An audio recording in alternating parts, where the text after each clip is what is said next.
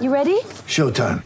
On May 3rd, summer starts with The Fall Guy. Let's do it later. Let's drink a spicy margarita. Make some bad decisions. Yes. Audiences are falling in love with the most entertaining film of the year. Fall guy. Fall guy. Fall guy. That's what the poster said. See Ryan Gosling and Emily Blunt in the movie critics say exists to make you happy. Trying to make it out? Nope. Because I don't either. It's not what I'm into right now. What are you into? Talking. Yeah. The Fall Guy. Only in theaters May 3rd. Rated PG-13. Get ready for the greatest roast of all time the Roast of Tom Brady, a Netflix live event happening May 5th. Hosted by Kevin Hart, the seven time world champion gets his cleats held to the fire by famous friends and frenemies on an unforgettable night where everything is fair game. Tune in on May 5th at 5 p.m. Pacific time for the Roast of Tom Brady, live only on Netflix. Three, two, one. When I'm working out. I love to listen to your podcast. Whenever you say something, other people react to it. Taking my breath away, Aaron. Verne Lundquist joins me. Hall of Famer. Jim Calhoun, NASCAR icon Dale Earnhardt Jr. Kirk Herbstreit is on the phone. Here. It is Monday, We. October 11th, 2021. People. Hope everybody had a great weekend, and I know you did because we got an iconic instant classic weekend in college football. There is so much for us to talk about today. We will obviously open with the all-timer Bama losing to Texas A&M in College Station. Just a stunning result. What happened? What went wrong? Is this fixable for Bama? I don't know if it is. And oh, by the way, why are there no great teams in college football this year outside of maybe Georgia? I think I have some answers that will be interesting to you. We will obviously talk about, speaking of iconic, Oklahoma, Texas, unbelievable finish there. We might have ourselves a quarterback controversy in Norman. We'll wrap with the Big Ten. Penn State loses to Iowa. Who's the best team in that conference? Maybe talk a little LSU, Kentucky, on and on and on and on and on. But on a day like today, there is no more time to waste. Let's get to the topic of the day. And the topic of the day, we know where it comes from. College Station, Texas, Kyle Field, Texas A&M, Alabama. And before we get into what happened, what went wrong, what went right, let me say this. If you listen to Friday's show, you know that I didn't really talk much about Alabama A&M. I talked a ton about Iowa, Penn State, Texas, Oklahoma, Georgia, Auburn, but Alabama A&M was the one game that I really did not talk all that much about, and it's because it's really pretty simple. I didn't see any scenario in which Texas A&M beat Alabama in this game. And the reason I didn't see that is because the rules of college football do not apply to Alabama, okay? When we start breaking down games and talking about games, we talk about how the crowd could impact a game. We talk about uh, late night, uh, night games, CB, all these factors that go into this. But none of them really apply to Alabama. In the Nick Saban era, there are really only two scenarios in which Alabama loses games. One, they simply run into a team that has as much, if not more, talent than them. Uh, happened a few years ago with LSU. It's happened with Clemson in the playoff. It's happened with Ohio State in the playoff. I don't think the gap between A&M and Alabama is huge, but I would say Alabama right now has more talent as Jimbo Fisher starts to accumulate talent through recruiting. The second way that Alabama loses games is if they just run into an iconic all-time quarterback. You think about the quarterbacks that have beaten Alabama, especially the ones that don't have great teams around them Cam Newton, uh, Johnny Manziel.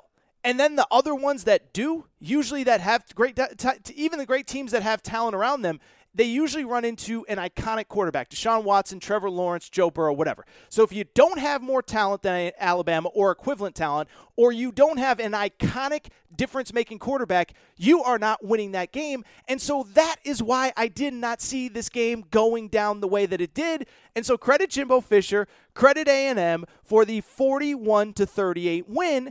And I know I talk about it all the time, but what was so impressive about this game, there was nothing fluky about it. Well, there was, we're going to get into it. But A&M was the better team, they were the deserving team, and so I want to start by giving A&M credit. Proved me wrong, proved the doubters wrong, proved the haters wrong, proved Aaron Torres, the Aaron Torres podcast wrong because I said A&M had no chance and I was completely wrong. I do think, though, we need to start from the Alabama perspective. And what I would say from Alabama's perspective, just about everything that could go wrong did. First of all, Zach Calzada, A&M's quarterback, I've been very critical of him. Clearly, he's listening to the Aaron Torres podcast because he had the game of his life.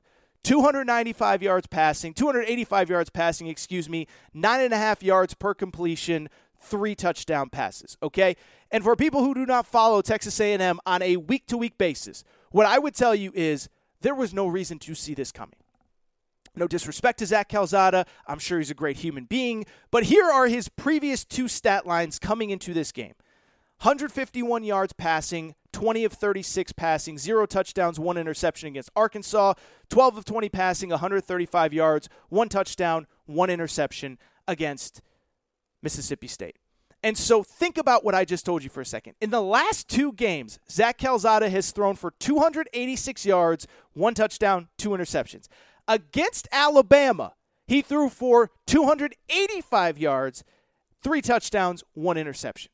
On top of that, everything else, again, that could go wrong did. Bryce Young, I don't believe, had his best game 28 of 48 passing. By no means am I blaming him, but not his best game. Certainly not the offensive line's best game, as Bryce Young was sacked five times in this game, or four times, excuse me, plus five tackles for loss overall. Was not, I would add, Nick Saban's best game, as he held on to some timeouts late in the first half, which could have netted them points, which ultimately could have helped them. But sometimes in life, in in sports, sometimes it's just not your night. I was on Fox Sports Radio with my buddy Jason Martin during this game Saturday night, and what stood out to me was this. I've been watching sports a long time, and sometimes you just know when it is not your team's night. Now, Alabama is by no means my team, but I knew it wasn't Alabama's night when this happened. Going into halftime, they trail 24 to 10. Coming out, they get a stop. They not only get a stop, they block a punt, recover the punt for a score, and cut the lead to 24 to 17. They have all the momentum. The energy is out of Kyle Field. And all of a sudden, you're like, okay, we've seen this script before. Alabama's going to make their run. They're going to be fine. They're going to win this game going away. What happens next? A&M returns the following kick for a touchdown. All of a sudden, they are back up two scores. And while uh, Alabama continued to fight, they still ended up losing the game on the last second field goal. And so now looking forward, what's interesting is this. So Alabama loses. What does it mean going forward? First of all, in the small picture, let's just be abundantly clear. Alabama still has everything to play for.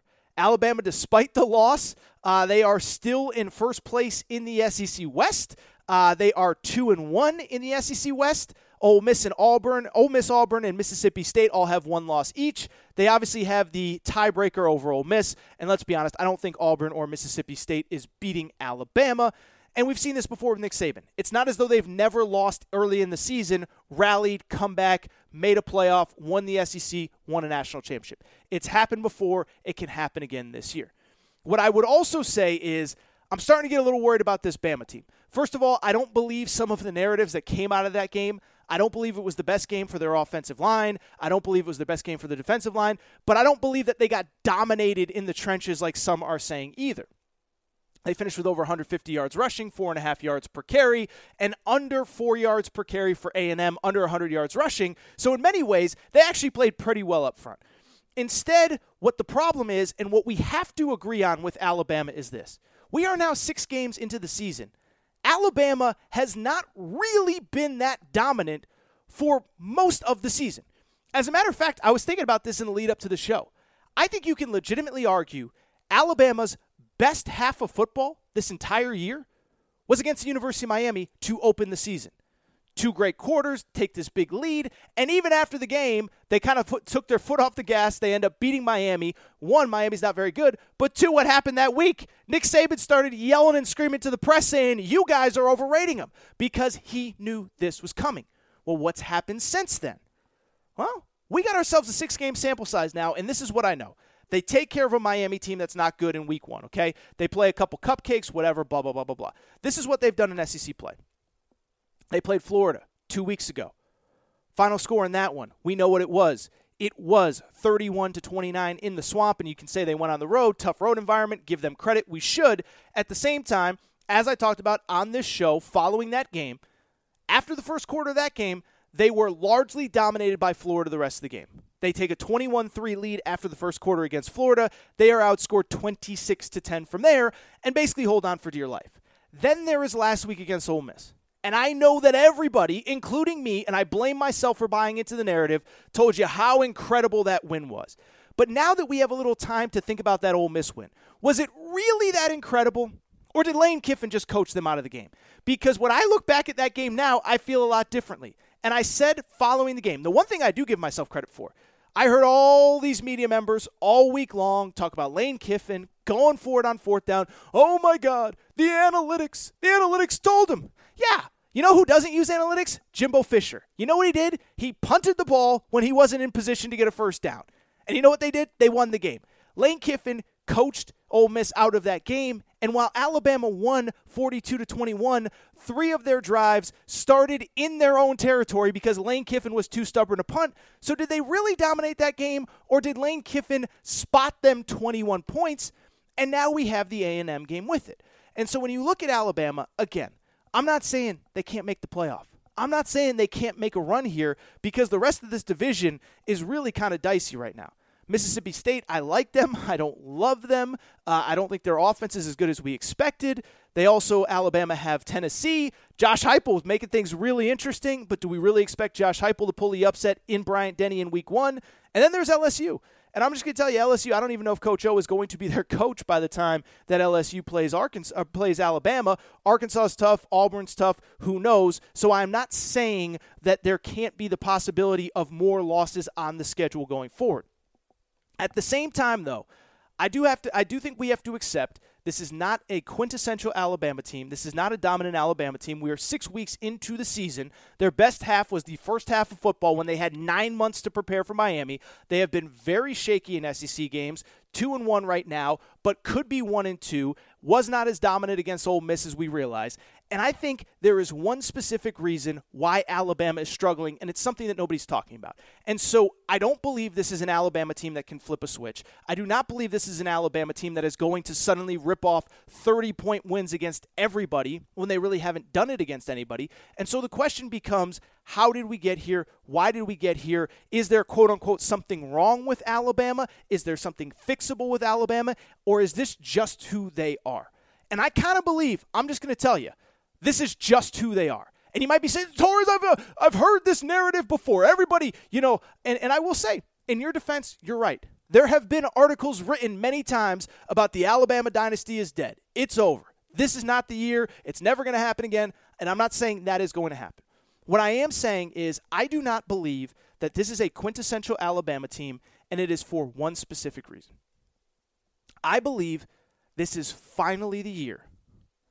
This is finally the year that the attrition of all the talent that has come through the program has caught up with it. And this is finally the year that they were not able to just get more guys off the assembly line to fill the spots. And again, I know what some of you are thinking. Torres, Alabama's lost before. They always bounce back. They're always fine. I think they will be fine in this case as well. I'm not predicting them to finish 7 and 5. But what I also think is that I think we underestimate two things. We just assume because it's Alabama, they're going to reload. Alabama doesn't rebuild, they reload. And I think that's true. I think that's true. I also think we're in the middle of Alabama losing more talent in the last two years than at any point in the history of the Nick Saban era. This is what I want to do. I want to go back through the last two drafts and tell you everybody that Alabama has lost in the last two years. Keep in mind, two years ago, by the way, they played LSU. Uh, LSU wins the national championship that year with Joe Burrow. Alabama, as it turns out, might have been the second best team in the country the last two years. But but let's look at who Alabama has lost the last two years and why I think the attrition, the the, the guys lost are finally catching up to them. This is who they've lost in the last two years. They've lost two first round NFL quarterbacks. They lose Tua, they lose Mac Jones. And I know Mac Jones didn't come in last year with much hype, but it was his fourth year in the program. He had played behind Tua, he had played behind Jalen Hurts. That was a guy that stepped in ready to play last year. Now we have a redshirt freshman, zero career game experience coming into the season. Not blaming Bryce Young. I actually think he's been awesome. On top of losing two NFL quarterbacks in the last two years, who, here's who else they lost. They lost Najee Harris, running back, who, oh, by the way, won the Doak Walker Award last year as the best running back in college football. Not sure if you heard, that's pretty good. First round pick of the Pittsburgh Steelers. And in each of his last two seasons, he rushed for at least 1,200 yards with 39 total rushing touchdowns. That's a really good running back to lose. Oh, the best running back in college football. On top of that, they have lost four, four first round wide receivers. DeVonta Smith, who's balling out with the Philadelphia Eagles. Jaylen Waddle, who when he's healthy is a difference maker. Uh, Jerry Jeudy, who's playing well with the Broncos, and Henry Ruggs, who's been awesome with the Las Vegas Raiders. So two first round quarterbacks, uh, d- the best running back in college football, four first round wide receivers, and an offensive tackle that was taken in the first round each of the last two years. Alex Leatherwood last year to the Raiders, and Jedrick Wills the year before to the Cleveland Browns. And so think about that. The last two NFL drafts, they lost two quarterbacks, a running back, four wide receivers, two offensive tackles, all on the offensive side of the ball, plus Patrick Surtain, maybe the best cornerback to come out of college football in years. And one more thing they lost their entire offensive staff after this past season. And so when I look at Alabama right now, this is what I think it is. I think all of that talent is finally starting to catch up with them. Last year, yes, they lost Jerry Jeudy, they lost Henry Ruggs, they lost Tua, but they had guys that had been there before, that had played big roles, that were ready to step in and be the next guy. Mac Jones was ready to play when Tua's time was up. As a matter of fact, you had guys saying that Mac threw the better ball between the two of them, between Tua and Mac Jones. You had two All American wide receivers ready to step up when Ruggs and Jerry Jeudy left. You had an All American offensive tackle ready to step in when Jedrick Wills got drafted in the first round. This year, it's not to say that the guys won't get there, but they're just not there yet. And then on top of that, you lose half of your coaching staff and you have a bunch of injuries.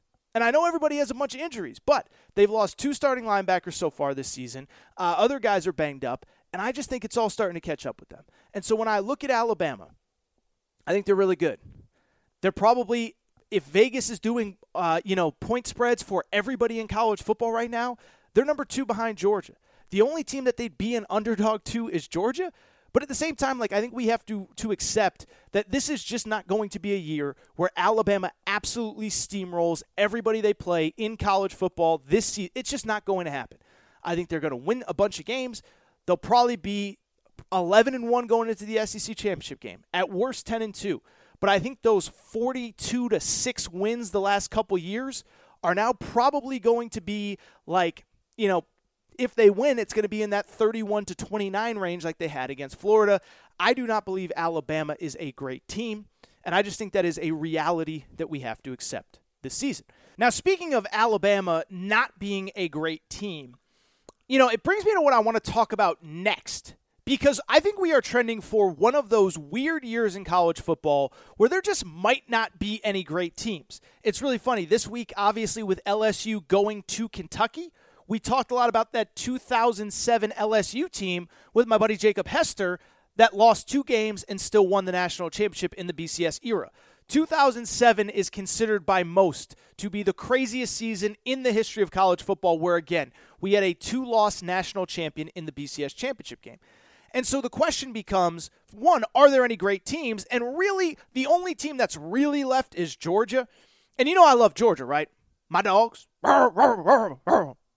But even as much as I love Georgia, like, I think their defense is incredible. I think their run game is incredible. But they still haven't proven that they are a complete football team. They haven't proven that if you can stop the run, that they can beat you through the air. They, they can't even keep their quarterback healthy. And so maybe Georgia is great. Maybe Georgia is a cut above everybody else, or maybe Georgia just hasn't run into their Texas A&M yet, their Oregon to Ohio State, their uh, Stanford to Oregon, whatever. Maybe this is just a year where there are no great teams, and maybe it's only one great team. But the question becomes how? How did we get to this point that in the same year, all of a sudden, out of nowhere, we are in a situation where Alabama doesn't appear to be its normal self? Ohio State does not appear to be its normal self, although they're trending in the right direction. Clemson, not its normal self. Notre Dame, not its normal self. Oklahoma, we don't know what the heck they are. We're going to talk about them in a minute. So the question becomes how did it happen? How did we get to this point that there are potentially no great teams in college football this year? And I spent a lot of time thinking about it. I've come up with four reasons. Now, the one thing you know about me, don't always get this stuff right. Not a thousand percent accurate. Nobody bats a thousand on these picks, but I've come up with four reasons that I think there are no great teams in college football this year. And at the very least, hopefully the next five, six, seven minutes makes you think a little bit because I do think I'm going to tell you some things that maybe you haven't thought about before. So, one, why are there no great teams in college football? I think part of it is there's no great quarterbacks. And what's really interesting is a few things. First of all, this is reflected in the Heisman Trophy odds. You look at the Heisman Trophy odds, every week there's a new favorite. One week it's Spencer Rattler. Now we don't even know if he's going to be a starter. Then it's Matt Corral. Then it's Bryce Young. We got excited about Bijan Robinson for a second, who I know isn't a quarterback. But the point is, there are none of those truly transcendent quarterbacks in college football this year. There is no Joe Burrow. There is no Cam Newton. There is no Deshaun Watson. There is no Lamar Jackson. And so when I look at college football, I think this season is proving to me something that I have said and I believe for the past two or three years. I've talked about it on this show, and I believe it's coming to fruition. We always talk about the NFL being a quarterback driven league, right? We do, right? You guys all watch the NFL. You all know what I'm talking about. We all kind of agree. If you don't have Aaron Rodgers, if you don't have Tom Brady, if you don't have Patrick Mahomes, if you don't have one of those elite guys, you're not winning a Super Bowl. You might make it. You might make the playoffs. Might make an AFC NFC Championship game. Might even make a Super Bowl. But you're not winning the whole darn thing with Jimmy Garoppolo. You're not winning the whole darn thing with Daniel Jones, whoever. And so, why do I bring it up? It is because I believe increasingly college football has become a quarterback driven sport. And the more I'm thinking about it, have we had that many great teams in college football over the last three, four, five, six years? Or have we just had transcendent quarterbacks who cover up a lot of the mistakes of their guy of their teams, and now we don't have those guys this year? Because when I think about college football over the last couple years, think about how blessed we are to have had the quarterbacks that we've had in college football the last three, four, five years. Just think about the playoff, okay? Last year, who's in the playoff? Trevor Lawrence and Clemson. Justin Fields, Ohio State. Mac Jones, Alabama. Three of the four quarterbacks went in the first 15 picks of the NFL draft. Year before, Justin Fields, Trevor Lawrence, Jalen Hurts at Ohio uh, at Oklahoma, and some guy named Joe Burrow. That is two number one overall picks and two guys that started on in the NFL on Sunday: Jalen Hurts, Justin Fields. The year before that, this is who we had: Trevor Lawrence against Notre Dame. Notre Dame had Ian Book, who doesn't really count. Sorry, Ian Book, no disrespect. Uh, and then, oh, by the way, we had Tua versus Kyler Murray in the other college football playoff semifinal. And so just think about all that quarterback talent that has come through college football last few years Trevor Lawrence, Joe Burrow, Justin Fields. Uh, Kyler Murray, Jalen Hurts, Tua, Mac Jones, on and on and on. We had all these great quarterbacks. And so, what I have started to wonder were all those teams really great? Or did their quarterbacks just cover up a lot of their mistakes? Because I think you can even go back to last year. Clemson wasn't that good last year. Clemson just had Trevor Lawrence make up for a lot of what was wrong with them. Ohio State, Ohio State could have lost two or three games, but Justin Fields covered up a lot of it. Well, this year we don't have those guys. This year we don't have guys that just put the team on their back and refuse to let them lose because they're simply better than everybody else. I noticed this for the first time when Oregon was playing Arizona on a Saturday night while I was doing Fox Sports Radio. Oregon's coming off that incredible win over Ohio State, and they're playing Arizona, who's not a good team. And I'm sitting there watching the game, and I'm like, why is Arizona, why is Oregon not pulling away from this team? And I realized because, with no disrespect intended towards their quarterback, Anthony Brown, he's just not one of those guys. And it struck me. I said, you know what? Oregon's a really, really, really talented team. They have playoff caliber talent, NFL caliber talent at every other position on the field. They don't have that dude at quarterback. But it's not just Oregon, it's Clemson with DJ. DJ could get there one day, but he ain't there yet.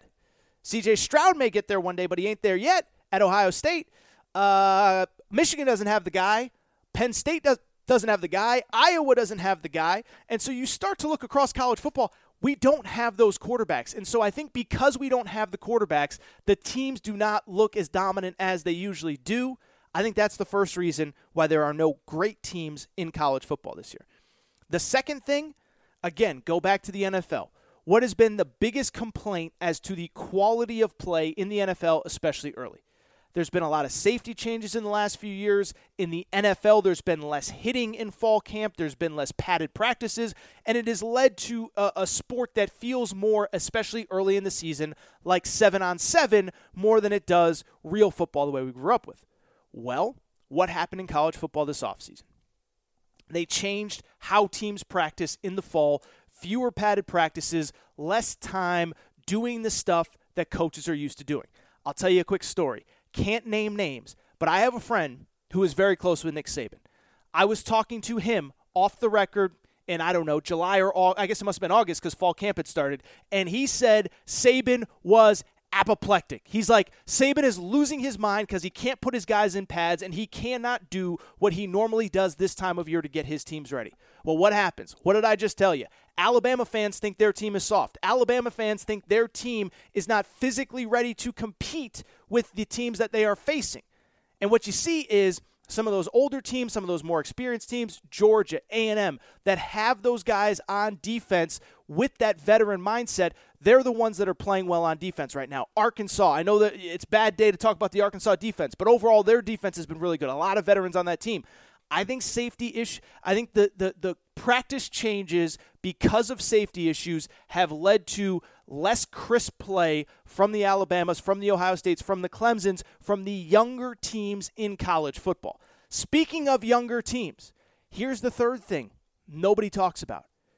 The extra COVID year really helped some of those lower and middle tier teams, and it really hurt the Alabama, Ohio State Clemsons. What does that mean? So obviously, you know, if you listen to this podcast, you love college sports.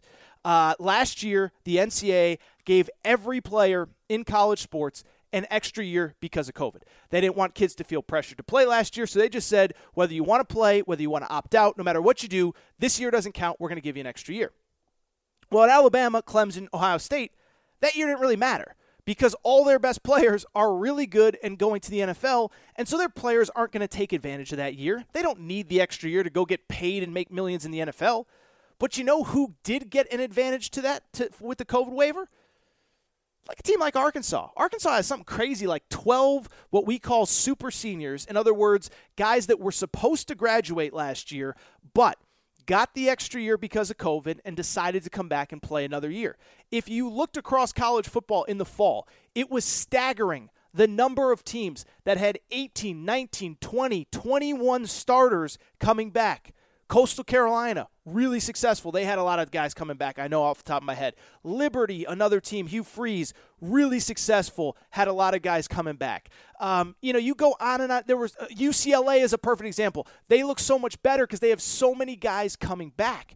And so those top tier teams were really hurt by that rule. Or let me put it to you this way I don't know that they were hurt by that rule as much as it didn't really help them, where it helped the lower tier teams. Now all of a sudden, that gap between Alabama as the best team in the SEC West and the fourth, fifth, sixth team in the SEC West, it's not as big. Speaking of which, that brings me to the fourth reason why there may be no great teams in college football this year. I do think the portal kind of hurt some depth in some places. And it's really interesting because everybody's kind of taken a little bit of a different approach to the portal. Um, and Nick Saban, Alabama, said it specifically. Nick Saban's like, look, we're going to adapt to this like anybody else, and we think it's going to help us. Those guys that aren't good enough to play, they're going to leave, but then we're going to replace them with guys that we know can play. And so they went out, they got Jameson Williams, a wide receiver from Ohio State. They got Henry To'oTo'o, a linebacker from Tennessee. They filled their two biggest needs in the middle of the with the portal. But other schools either haven't been as aggressive or simply have just lost more guys than they've gained. And I think that's hurt a lot of them. I find it really interesting because when when I watch college football every Saturday, it seems like somebody who started at Alabama, Clemson, Ohio State, is having significant contributions. Just from Clemson, they lost the guy that is now Wisconsin's leading rusher, their leading uh, uh, uh, guy, uh, running back, the kid Pelusi or Belusi or however you say his name. I know Wisconsin isn't good, but don't blame this kid. Well, you know where he started? His name is Chez Mellusi. He started at Clemson. Couldn't get on the field at Clemson. Now he's at Wisconsin. Second running back from Clemson. Now at Florida, Demarkcus Bowman. Oh, by the way, one of Georgia's starting corners, Derion Kendrick from Clemson. Ed Pinckney, a starting defensive lineman at Minnesota from Clemson. Mike Jones, starting linebacker, LSU from Clemson. So that's I just listed six guys from Clemson that in some way, shape, or form would have contributed to them that are now contributing at other schools. You can use examples from Ohio State. You can use examples from Bama. You can use examples from Georgia. But I bring it up to say I think all of these factors have led to where we are right now. I don't believe that this is a season where we have any great teams. Maybe Georgia is there, but even Georgia, we still have not seen. Now, some of it I think will correct itself over time. I think the great quarterbacks are in college football. They just haven't figured it all out yet. Bryce Young is going to put together a Heisman Trophy type season. If he is this good right now, imagine what he will be like a year from now, especially since most of the guys that he's playing with are going to come back. Um, you know, DJ, I think will get there. CJ Stroud may be an absolute stud. Um, you know, we'll see about some of the other quarterbacks. Caleb Williams maybe eventually gets there. Spencer Rattler, whether it's at Oklahoma or somewhere else, maybe he goes somewhere and has immediate success. So the point I'm trying to make, I think the quarterback stuff figures itself out. The COVID waiver will eventually cycle its stuff out. The transfer portal, everybody will figure out how to use it to their advantage and negate the negatives to it. But I just bring it up to say those are the reasons that I believe that college football right now there are no great teams, lack of QBs, the safety rules, the one time transfer waiver, and the transfer portal. I thought that was an interesting segment, didn't you? I thought it was. With that said, let's take a break because we got a lot more to talk about. I haven't even talked about one of the best games of my lifetime, Oklahoma, Texas. Just an all time instant classic. We'll talk about that. We will talk about the madness in the Big Ten. Iowa takes care of Penn State. And now I think we just have a really interesting question of who is actually the best team in the Big Ten. Iowa has the path to the playoff, but I think you could argue is Iowa the best team? Is it Ohio State? I actually like Michigan more than some people. So that's what this is what I want to do. Take a quick break, come back. We will talk all sorts of good stuff.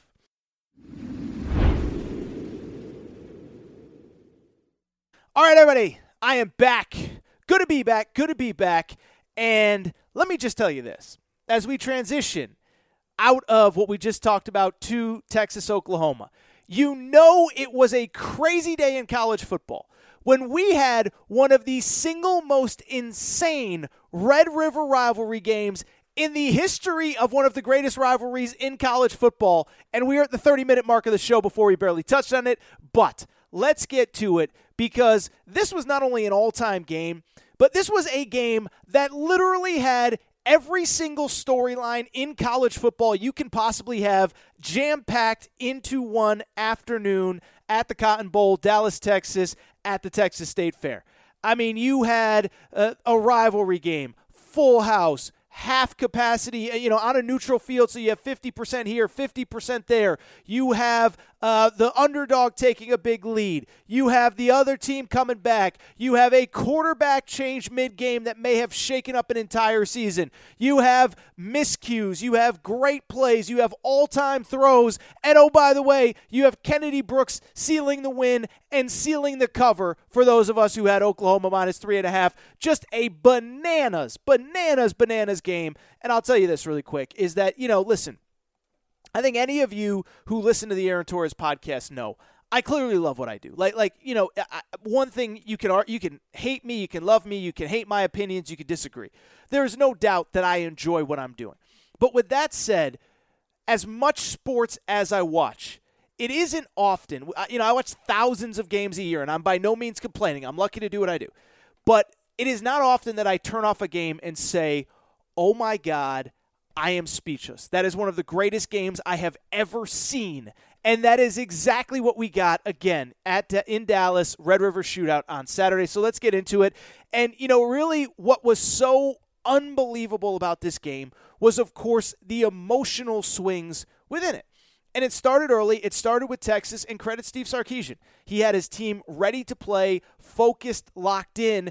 And when I was watching that game early, it looked to me as though Texas realized they were playing the biggest game of their season against their biggest rival, and they had a chip on their shoulder. And Oklahoma came out and looked like they were playing Tulane in week one or Western Carolina in week two. Texas opens up, 14 point lead right away. Xavier Worthy catches the ball, boom, down the sideline, score. Next possession, Oklahoma, three and out, boom, blocked punt, eventually score. Texas goes up 14 0. To its credit, Texas keeps building, 28 you know it's 28-7 after the first quarter. Uh, they're, they're again building a lead a comfortable lead. You think they're going to blow out oklahoma. We have so many questions about oklahoma. And then you know what happens next.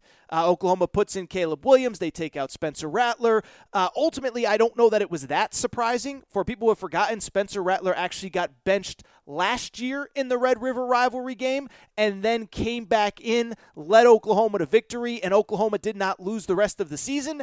That did not happen this year as Caleb Williams come in and he clearly starts balling starts making plays. He has the big run.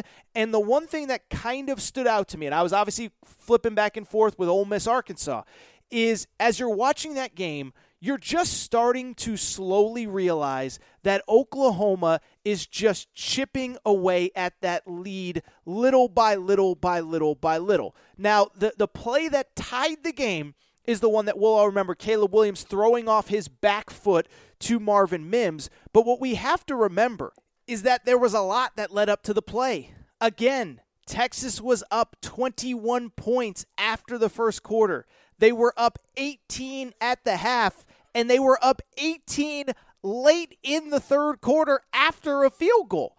But if you started, if you were watching the game, you just started to see Oklahoma getting comfortable, Texas getting on its heels, Oklahoma settling in on defense, and you just start to see the lead starting to slip away like sand through an hourglass. Oklahoma gets a touchdown.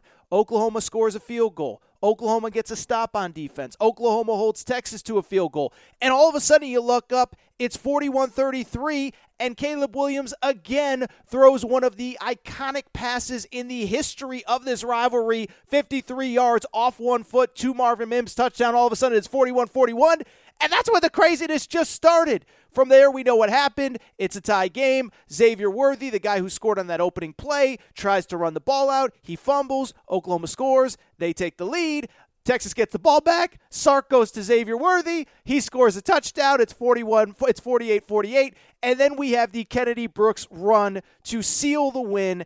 And again, it is not often that we come out of a game saying that was an all-timer but it was an all timer. I mean, it was the highest scoring Red River rivalry game ever, okay? It topped last year. Last year, by the way, went to four overtimes to get anywhere close to this, but it broke the 100 point barrier for the first time, final score 55 48, and it tied the biggest comeback in the history of the rivalry at 21. It's also, I would say, uh, just about the most devastating loss I can ever remember for Texas. It feels like every single year they find new and incredible ways to lose this game.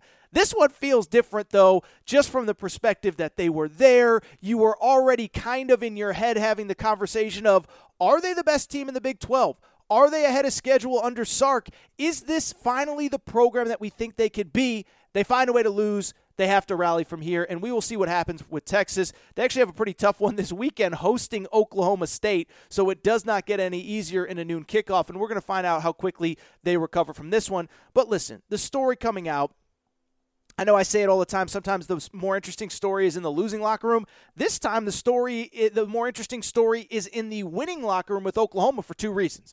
The first reason, Lincoln Riley's got himself a little bit of a quarterback controversy. Uh, Spencer Rattler bench, Caleb Williams going forward, and uh, you know let's get into that part of it because look, you know, first of all, Lincoln Riley, to his credit, he said all the right things. Um, you know, hysteria of the game, a lot of excitement. But he said, like, look, no final decision has been made. We're going to evaluate the film. We're going to try to figure out what's best for this program going forward. And I know it sounds like coach speak, but I kind of believe him. I think one, um, you know, first of all, uh, I should mention, by the way, Chris Plank, friend of mine, he's been on this podcast before. Uh, he joined our radio show, Fox Sports Radio, on Saturday night, and he said, like, look, I kind of believe Lincoln Riley that no final decision has been made, and it kind of makes sense. You know, Caleb Williams is a young guy. He is obviously a true freshman. Um, he got thrown into the fire and delivered, but it's worth noting, like, like he is still a true freshman. Um, he did not play high school football last year. His high school season was canceled because of COVID. And just because he had one good game does not mean that he is ready to permanently take over the reins in perpetuity for this program. It's also worth noting, you know, Oklahoma has kind of a manageable schedule going forward where if he does want to get both quarterbacks reps, uh, he can do so. They play TCU this weekend. They play at Kansas. They play Texas Tech. Those last two teams are probably the two worst teams in the Big 12. And so, if Lincoln Riley wants to try to keep both of these guys happy, at least for the remainder of the season, you know, there is a scenario where he could do that. And the other reason he's just not saying it publicly, we all know why. Because Spencer Rattler's going to sprint to that transfer portal. And that's not a criticism of him. That's not a criticism of him as a person. That's just a reality of what college football is right now. And so I think Lincoln Riley wants to keep this going as long as he can before he has to make a decision. But I would also say this. I think when push comes to shove, I don't know how hard of a decision it is. Listen, I, I, again, I, I've said it a million times. I hope you guys know. I don't root against anybody. I don't root against any player. I don't root against any coach. But Spencer Rattler has been a starter for a year and a half now. Like, if it hasn't popped, if it hasn't clicked, I don't know when it is supposed to or when it will. And that's not to say, again, that he can't have success, but at the same time, it's also to say that he is probably not the guy that he was that we were led to believe a future potential number 1 overall pick, the next in line of great quarterbacks behind Lincoln Riley. If he was going to be that guy, it would have happened right now. It clicked with Baker Mayfield right away. It clicked with Kyler Murray right away. It clicked with Jalen Hurts right away. And Spencer Rattler just isn't that guy. On top of that, what I would also say, speaking of clicking, you know who clicked on Saturday? Caleb Williams. He was awesome. And when I watched Caleb Williams, a couple things stood out to me. One, he's like Spencer Rattler, but just better at every. He's bigger. He's got a bigger arm. He's more athletic. He runs faster. Everything that you want from a quarterback, he has better than Spencer Rattler. And so I don't know it, you know what it's been like behind the scenes in practice. Obviously Lincoln Riley wants to give the benefit of the doubt to the older guy, but I don't think there's any doubt that Caleb Williams is the more physically gifted quarterback. And I would say on top of that, how did the offense look when Caleb Williams came into that game? Uh, it looked like a completely different team to me. And so when I look at this, you know, Lincoln Riley could drag it out. He can do the right thing. He could try to be nice to the veteran. I give him credit for that. I'm not disrespecting him or discrediting him for it. But at the end of the day, you know, the goal at Oklahoma is not to beat Texas. It's a it, it's a goal, but it's not the goal. The goal is to beat Texas, win the Big 12, and this year it's to compete for a national championship and you believe Oklahoma believed coming in they had the run game to do it, the wide receiver to do it, the offensive uh, the offensive line to do it, the defense to do it, and right now Caleb Williams at quarterback appears to be the better answer because they looked so much better when he came into that game. And I believe he gives them a ceiling that I don't know that Spencer Rattler does. So we'll see what the future holds at quarterback. I would project that Caleb Williams by November is the full time starter. I don't know what it means for Spencer Rattler, but I don't think there's any doubt that he gives them the better chance to win. And I think it says something, by the way, that Spencer Rattler last year got pulled in this game and went back in. This year, clearly Caleb Williams was the hot hand, ready to play. Finally, what I would just say about this game, really quick, I think it does change my opinion about Oklahoma long term college football playoff trajectory. If you've listened to this show, you know I've been critical. I've said I just don't see it. Spencer Rattler ain't the guy. The run game isn't there. The defense has been hot and cold. I don't see a team that is going to go 12 and 1 and make the college football playoff. But one, they may have just gotten through their toughest game of the season, but then two, on top of that, they might have the quarterback now that unlocks everybody else. The defense, I know they struggled, especially early yesterday, but the defense has been pretty good for most of the season in the lead up to the last few games. And so now all of a sudden, maybe the defense takes a little bit of step back. But if the offense takes a step up under Caleb Williams, I think this team is starting to look like the team that I thought they were going to be in the preseason. On top of that, they just got through the toughest game, as I said. The rest of the Big 12 is kind of you know what, which is why Texas and Oklahoma are leaving the Big 12 in the first place. Uh, you know, Oklahoma, you look at the rest of their schedule. As I said, TCU at home, Kansas, Texas Tech, they should be fine. Now, the final three are pretty tough at Baylor, Iowa State, Oklahoma State. Um, but look, Iowa State, we know who they are. Iowa State's not legit. Baylor on the road, maybe that's tough. Oklahoma State, we'll see, but Oklahoma has owned that rivalry. And I start to look at this team. They're now 6 0. They are in a completely different position than Ohio State that already has a loss. They are in a completely different position than Penn State that has a loss, than Oregon that has a loss. They are a team, the Alabama, by the way, that has a loss. They are a team that right now, this second, I look at them and I say, it's really hard to find two losses on the schedule. Now, could they have a bad day? True freshman, Caleb Williams, quarterback. Maybe he's on the road against Baylor. Maybe he's on the road against Oklahoma State. Could I see that scenario? I could. But with the way this team played when he was in the game, can I see them losing two games going forward? I really can't. And all of a sudden, to me, the playoff picture has completely changed. And I do think that Oklahoma is a legitimate playoff threat in a way that I did not at this time last week. All right, this what I want to do. Take a quick break, come back, wrap the show. We'll talk about that Iowa Penn State game, but really the bigger picture of the Big Ten because uh, it's fascinating. So we'll talk about it. We'll be right back.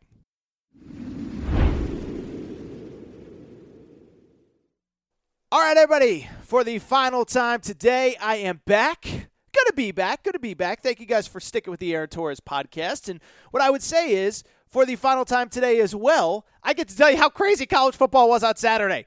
Because how about the fact that we are, what, 40 plus minutes into this podcast, and we are just now getting to, oh, I don't know, a top five matchup between two awesome teams, Penn State and Ohio State. And I think the Penn State and Iowa, excuse me. And the reason I haven't really talked about it is because when it comes to this game, one, one I haven't talked about it because Alabama A&M, Oklahoma, Texas were awesome. But on top of that, the reason I haven't really talked about it is because I don't know that there's some grand, amazing, unbelievable takeaway to have other than the obvious. And I've said it many times on this show, but you know, when I come on this microphone, I like to at least try to present something different, something interesting. Obviously, it would be something that I believe. And in this game, there just isn't anything outside of the obvious to say other than exactly what we saw in that game. I think two things specifically stand out when it comes to this game. The first thing, Penn State's quarterback got hurt early to middle of the second quarter, and it was a completely different game after. And if he does not get hurt, Penn State probably wins. Penn State was up 17 to 3. Penn State has obviously been awesome this year with Sean Clifford in the lineup. He is having a resurgence under his third offensive coordinator in 3 years. And this is no disrespect to Iowa. I think listen, I talked to an Iowa fan at Fox Sports Radio on Saturday night. Even Iowa fans know if Sean Clifford doesn't get hurt, they probably win this game. At the same time, what I would also say is another thing can also be true. Once he did get hurt, I do believe that Penn State played not to lose rather than to win, and that factored into the fact that Iowa uh, ended up with the victory. And part of it is, I understand it. I've said it for the last two or three weeks. Iowa does one thing better than I believe anybody does anything in college football, and that is that they force turnovers an insane amount. Seven last week against Maryland, four against Penn State. And so I get with a backup quarterback in the game, you do not want to be too aggressive. But what ultimately ended up happening was you just allowed Iowa to hang around, hang around, hang around. It kind of, in a weird way, even though they were two completely different types of games, reminded me a lot of Oklahoma, Texas. Oklahoma kept doing just enough to put points on the board, just enough to let to not let Texas get out of their sights, and then all of a sudden, boom, you look up and it's a tie game. Iowa Penn State, it was kind of the same deal where Iowa keeps making plays, keeps making plays. Penn State isn't even trying to move the ball downfield. They're just trying to run out the clock, hoping they can survive uh, with a win. And all of a sudden, there's eight minutes left. Iowa kicks another field goal, makes it 20 to 16, and you you realize they're one stop and score away from taking the lead in this game and winning a game that they maybe, frankly, have no business winning. And so that's exactly what happened. Iowa holds on for a victory in what is another low scoring, competitive, defensive game that Iowa finds a way to win. By the way, I get so much pushback from the SEC, Alabama, Georgia folks. Listen, I'm not saying Iowa is Georgia, I'm not saying they're Alabama. You got to respect the way that they play, though. They play a certain brand of football. They force you into so many mistakes. They capitalize and they win games. And so I do believe, even though I don't believe they're the second most talented team in the country, I don't think they're even the second most talented team in the Big Ten, but they find ways to win games and they are worthy of that number two ranking in the poll. And I'll tell you, as I look to the big picture of this season in college football, couple things stand out, and the first one is not only does Iowa uh, have the number two spot in the AP poll, that is right. So for people who have not seen the new AP poll, one, it's available at AaronTorresOnline.com, but two, on top of that, Iowa is number two in the AP poll right now. And I'll say this outside of Georgia, and maybe even more than Georgia, because Georgia still has to play Kentucky this weekend and Florida after their bye in two weeks. Georgia is not out of the woods yet in terms of getting to the conference championship weekend undefeated. You can make the argument that Iowa has the easiest path to at least get to conference championship weekend unmarked without a loss more than anybody in college football right now. This is their schedule for the rest of the year. Iowa is already through the tough part of their schedule. They got a lot of breaks because they do not play Michigan, they do not play Ohio State, they do not play Penn State this year. Here is the remainder of Iowa's schedule Purdue at home this weekend. Then they get a bye. Then at Wisconsin, at Northwestern, Minnesota, at Nebraska, or Illinois, at Nebraska to end the year. Now, Nebraska's playing better. We're going to talk about them in a minute. Um, Wisconsin plays real defense it is hard to see the scenario where Iowa loses any of those games. And so if they go to the conference championship game undefeated, they're going to be in a great position to make the college football playoff and maybe in the driver's seat to potentially by that point get the number one seed, depending on what happens with Georgia and Alabama. Uh, I would take it a step further. I think there's this scenario where, depending on what happens in the Pac 12, depending on what happens in the ACC, depending on what happens in the Big 12, I mean, there's the the possibility isn't out there. It, it, the possibility isn't impossible, if that's a bad way to say it, that Iowa could get into the playoff without even having to win the Big Ten championship game. I mean, if everybody in the Big Ten or everyone in the Big 12 has a bunch of losses, everyone in the ACC probably will by then. Everybody in the Pac 12 has at least two losses. If Iowa goes to the Big Ten championship game, kind of like Notre Dame last year, right?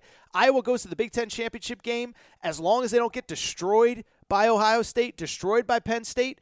I think there's a really good chance that they could even make the playoff potentially without winning the Big Ten championship game. So that is the big picture takeaway for Iowa. You get the win, you look at their schedule, they are in the driver's seat to make the college football playoff. Iowa fans, I'm not saying book your tickets to Miami or Dallas just yet, where the two playoff games are, but you got to feel really good about today. And then Penn State, I think you got to feel the opposite. I mean, one, you have to feel sick to your stomach about how this game went down, about, again, the fact that you were in complete control and your starting quarterback goes down. As I record here on Sunday night, I have not seen an update on Sean Clifford, and you certainly hope that he is okay going forward. The only saving grace for Penn State right now is that they actually have a bye coming up, so you hope that they have the bye followed by Illinois before the schedule picks up again, that he can get healthy, maybe potentially have two full weeks off before that schedule does get tough. But that is the bad part if you're Penn State.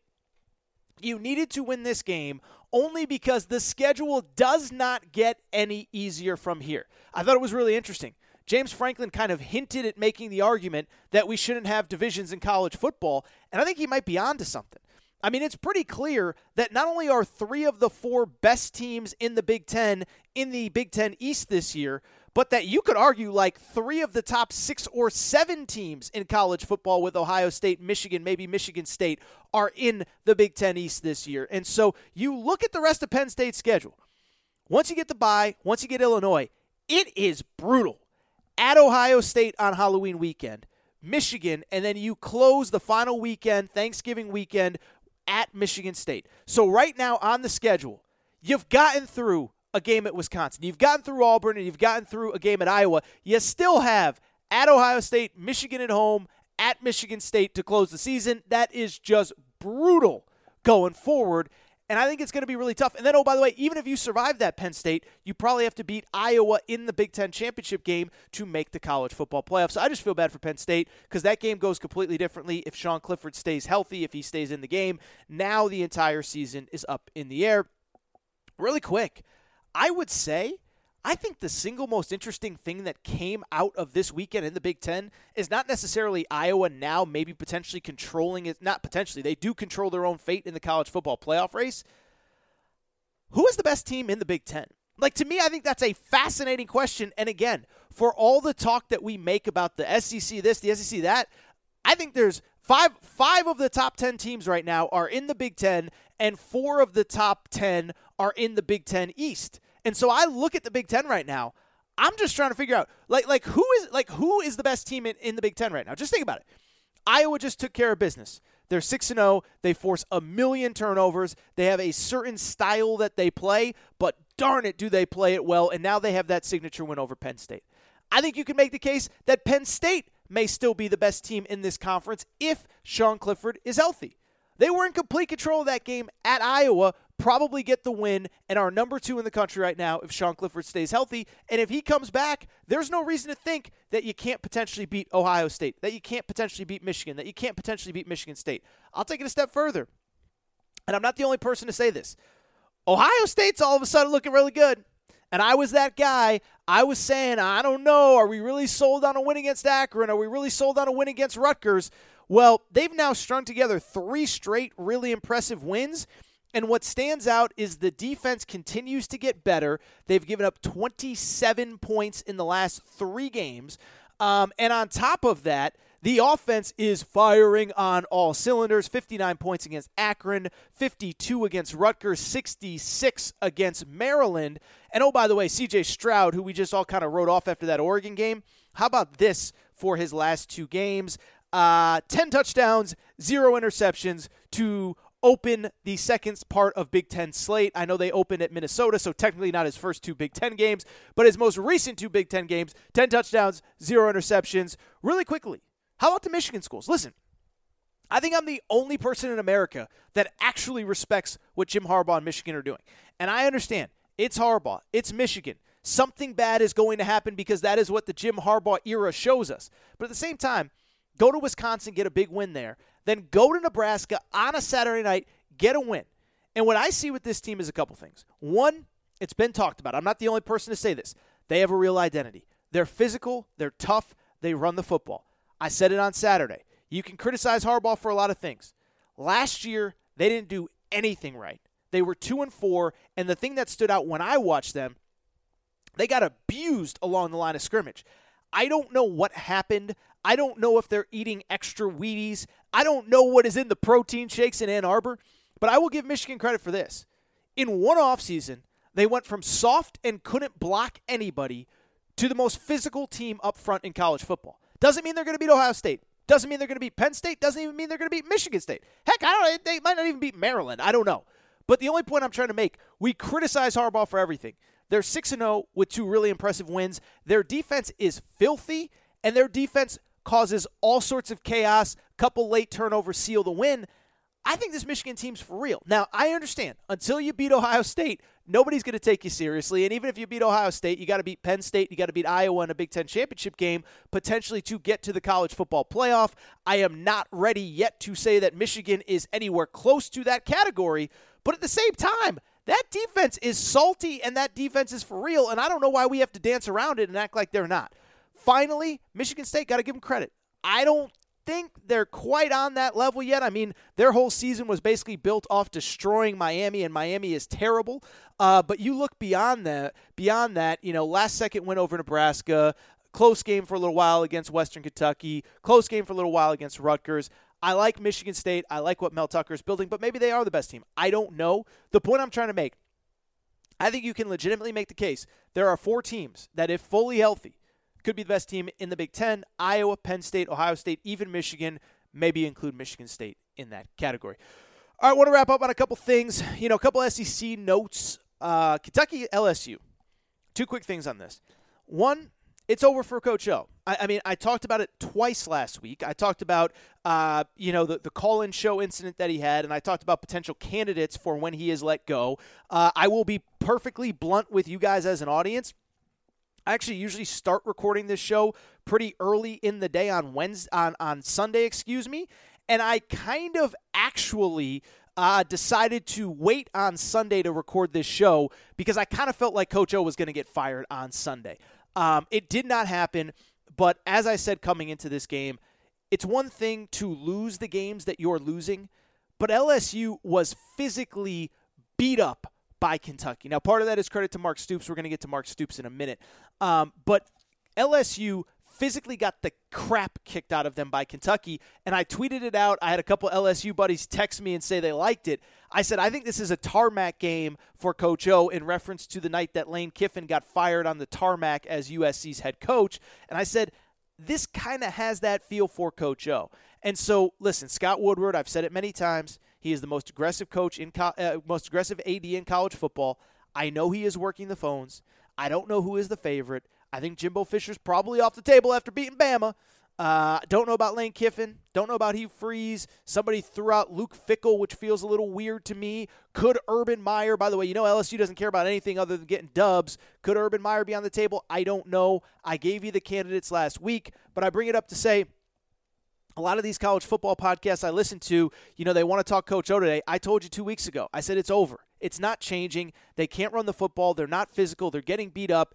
It is one thing uh, as as uh, it is one thing as a LSU coach to lose to Alabama, to lose to Florida. But when you get smoked last year by Mississippi State, when you get smoked last year, uh, smoked this year to open the season by UCLA, and you get physically dominated by Kentucky, there's nothing else to say. It's over. I wish Coach O well. Heck, I'd love for me to. The I love for UConn to hire him. It's never going to happen. Would love for Coach O to be hired by UConn, my alma mater. Uh, I actually saw somebody say he should replace Lee Corso on College Game Day, which I thought was brilliant. I think that he would be great in that role but he's not the head coach at LSU.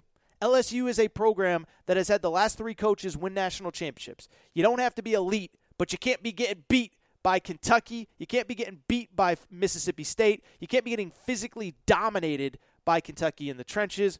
Which brings me to Kentucky. Listen, I did the big Mark Stoops rant last week. There's really nothing else to add to it.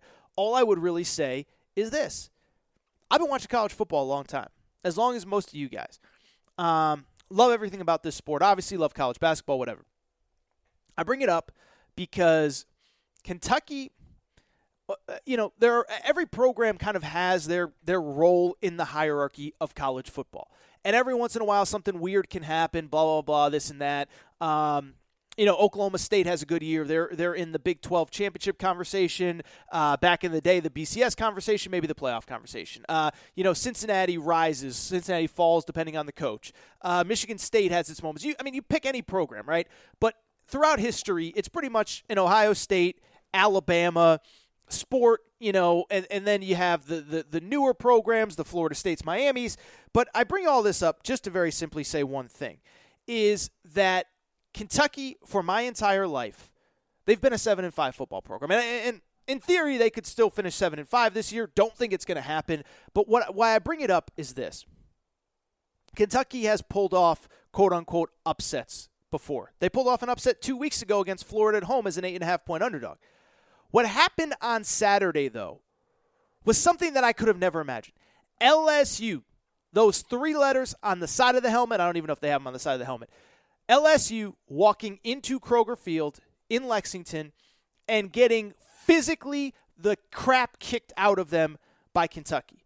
And what stood out to me, and I tweeted this, and a lot of you guys loved it, is that um, basically I never could have imagined the day where I saw Kentucky play Florida and LSU in back to back weeks, and Kentucky was not only better coached, that was always in the cards, but they had the better players, they had the better athletes, they looked faster, they looked more physical, they looked more athletic, they had the quarterback making the plays. I could have never imagined that. And so what it means, Mark Stoops is going to get a big fat raise this offseason. I don't he doesn't strike me as a guy that's a candidate for a lot of these high profile jobs. Credit Mark Stoops. I just could have never imagined that I would see this. Couple other news and notes. Just get out of here really, really, really quick because we're going long now. Um, one, Ole Miss Arkansas was a classic. Don't know what else to say. Uh, great game, really fun game. Had no problem at all, by the way, with Sam Pittman choosing to go for two to end that game. The defense couldn't get stops all game long, which, by the way, there's a lot of teams that you could say that about with Ole Miss. Uh, I did see some criticism, not really from fans, but from, uh, you know, I saw some criticism from media members with the decision. One, if you weren't watching the game, it was the right decision. But two, it is funny how all this stuff works. And I, have said this many times. Lane Kiffin can make any decision. He just says, oh, it was analytics. Went for it on fourth and 27 on my own eight yard line. Analytics. And everybody gives him a pass. Sam Pittman goes for two and he gets crushed. Again, I'm not saying Arkansas fans did that. What I am just saying though is uh, is credit to uh, is is you know I'm just so tired of this nonsense. I have no problem with Sam Pittman going for it. Last SEC note: Tennessee. I tweeted it. I got a lot of pushback. They look awesome. Okay, and I know it was South Carolina, and I know last week it was Missouri. This Josh Heupel thing may work. They had 62 against Missouri last week, 45 this week, 107 total points in the last two games. You talk about a fun game this weekend. Lane Kiffin, may have heard of him, former Tennessee head coach. He is going to Knoxville as the head of coach of Ole Miss. Really fun game. Shout out Tennessee. I may do a separate standalone piece on Tennessee at some point this week. Check out the podcast, check out YouTube. But shout out Tennessee. Last note, uh, I do want to give just not credit, credit, credit. You know, this isn't middle school. This isn't a. Uh, we don't give out um, participation trophies. Nebraska's a good football team, man, and and they're going to break through one of these games. And I talked about it a few weeks ago. Easily could have beaten Michigan last night on Saturday night. Easily could have beaten. Um, easily could have beaten Michigan State two weeks ago. Easily could have beaten Oklahoma. At some point, they're going to break through. I'm just warning you. They got Ohio State and Iowa at home. They got Wisconsin on the road. They got Minnesota on the road. They're going to beat some of these teams. I think they're playing like one of the 25 best teams in the country right now. I think they find a way to get to six and six, get to a bowl game. That would involve potentially upsetting in Ohio State or in Iowa. I just think they are playing really well. They are so close to breaking through. Adrian Martinez, by the way, has actually been really good of late. So just keep an eye on them. Uh, with that said, I think I'm going to get out of here. That's it for this episode of the Aaron Torres podcast. I should mention, by the way, if you made it this far, those team specific Twitter pages, I think all of you guys are really going to dig them. So make sure to follow them. We started a Tennessee page this weekend. Uh, Torres on the Vols. So Torres on the Vols. If you search Torres on the Vols for you Tennessee fans, for p- people who aren't paying attention, I have started team specific Twitter pages. Uh, for those of you who maybe like the podcast, but you know you don't want to see me tweeting about this or that or the other thing, we now have team-specific Twitter pages. So we have Torres on UK, which is Kentucky, Torres on Bama, Torres on the Hogs, which is Arkansas, and Torres on the Vols now We'll also be starting an IU Indiana page soon. If you think you would be good at running one of these pages, let me know. I should mention all of these pages are run by fans of these teams. So, uh, you know, you get the real fan experience. Yes, part of it is sharing my work on these pages, but part of it is also just keeping you updated as fans.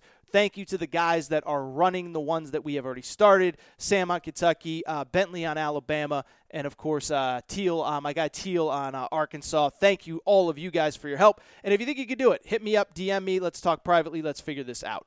All right, I think it's time to get out of here. Before we do, want to remind you make sure you're subscribed to Aaron Torres Podcast, iTunes, Spotify, Podcast Addict app, Podbean, wherever you listen.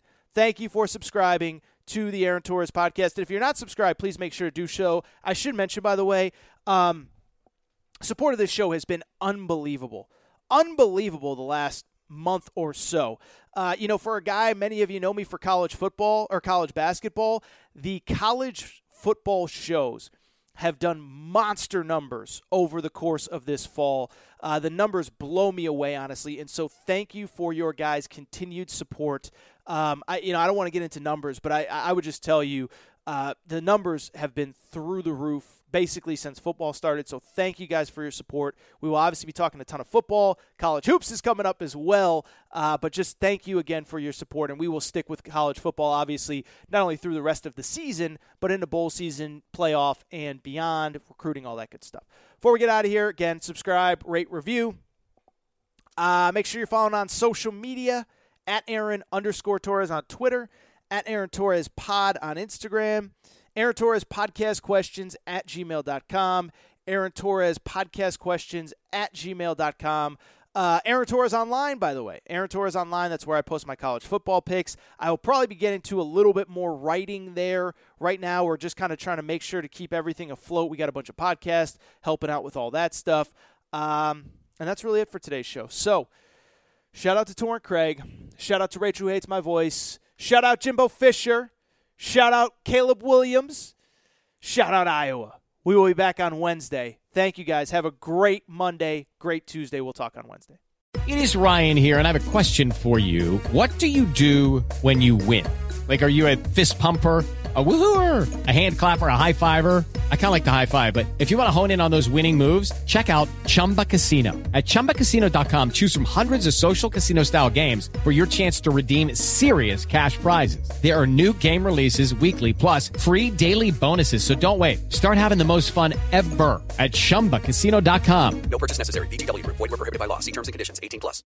Hello, it is Ryan, and I was on a flight the other day playing one of my favorite social spin slot games on chumbacasino.com. I looked over the person sitting next to me, and you know what they were doing? They were also playing Chumba Casino. Coincidence? I think not. Everybody's loving having fun with it. Chumba Casino is home to hundreds of casino style games that you can play for free anytime, anywhere, even at 30,000 feet. So sign up now at chumbacasino.com to claim your free welcome bonus. That's chumbacasino.com and live the Chumba life. No purchase necessary. VGW. Void were prohibited by law. See terms and conditions. 18 plus.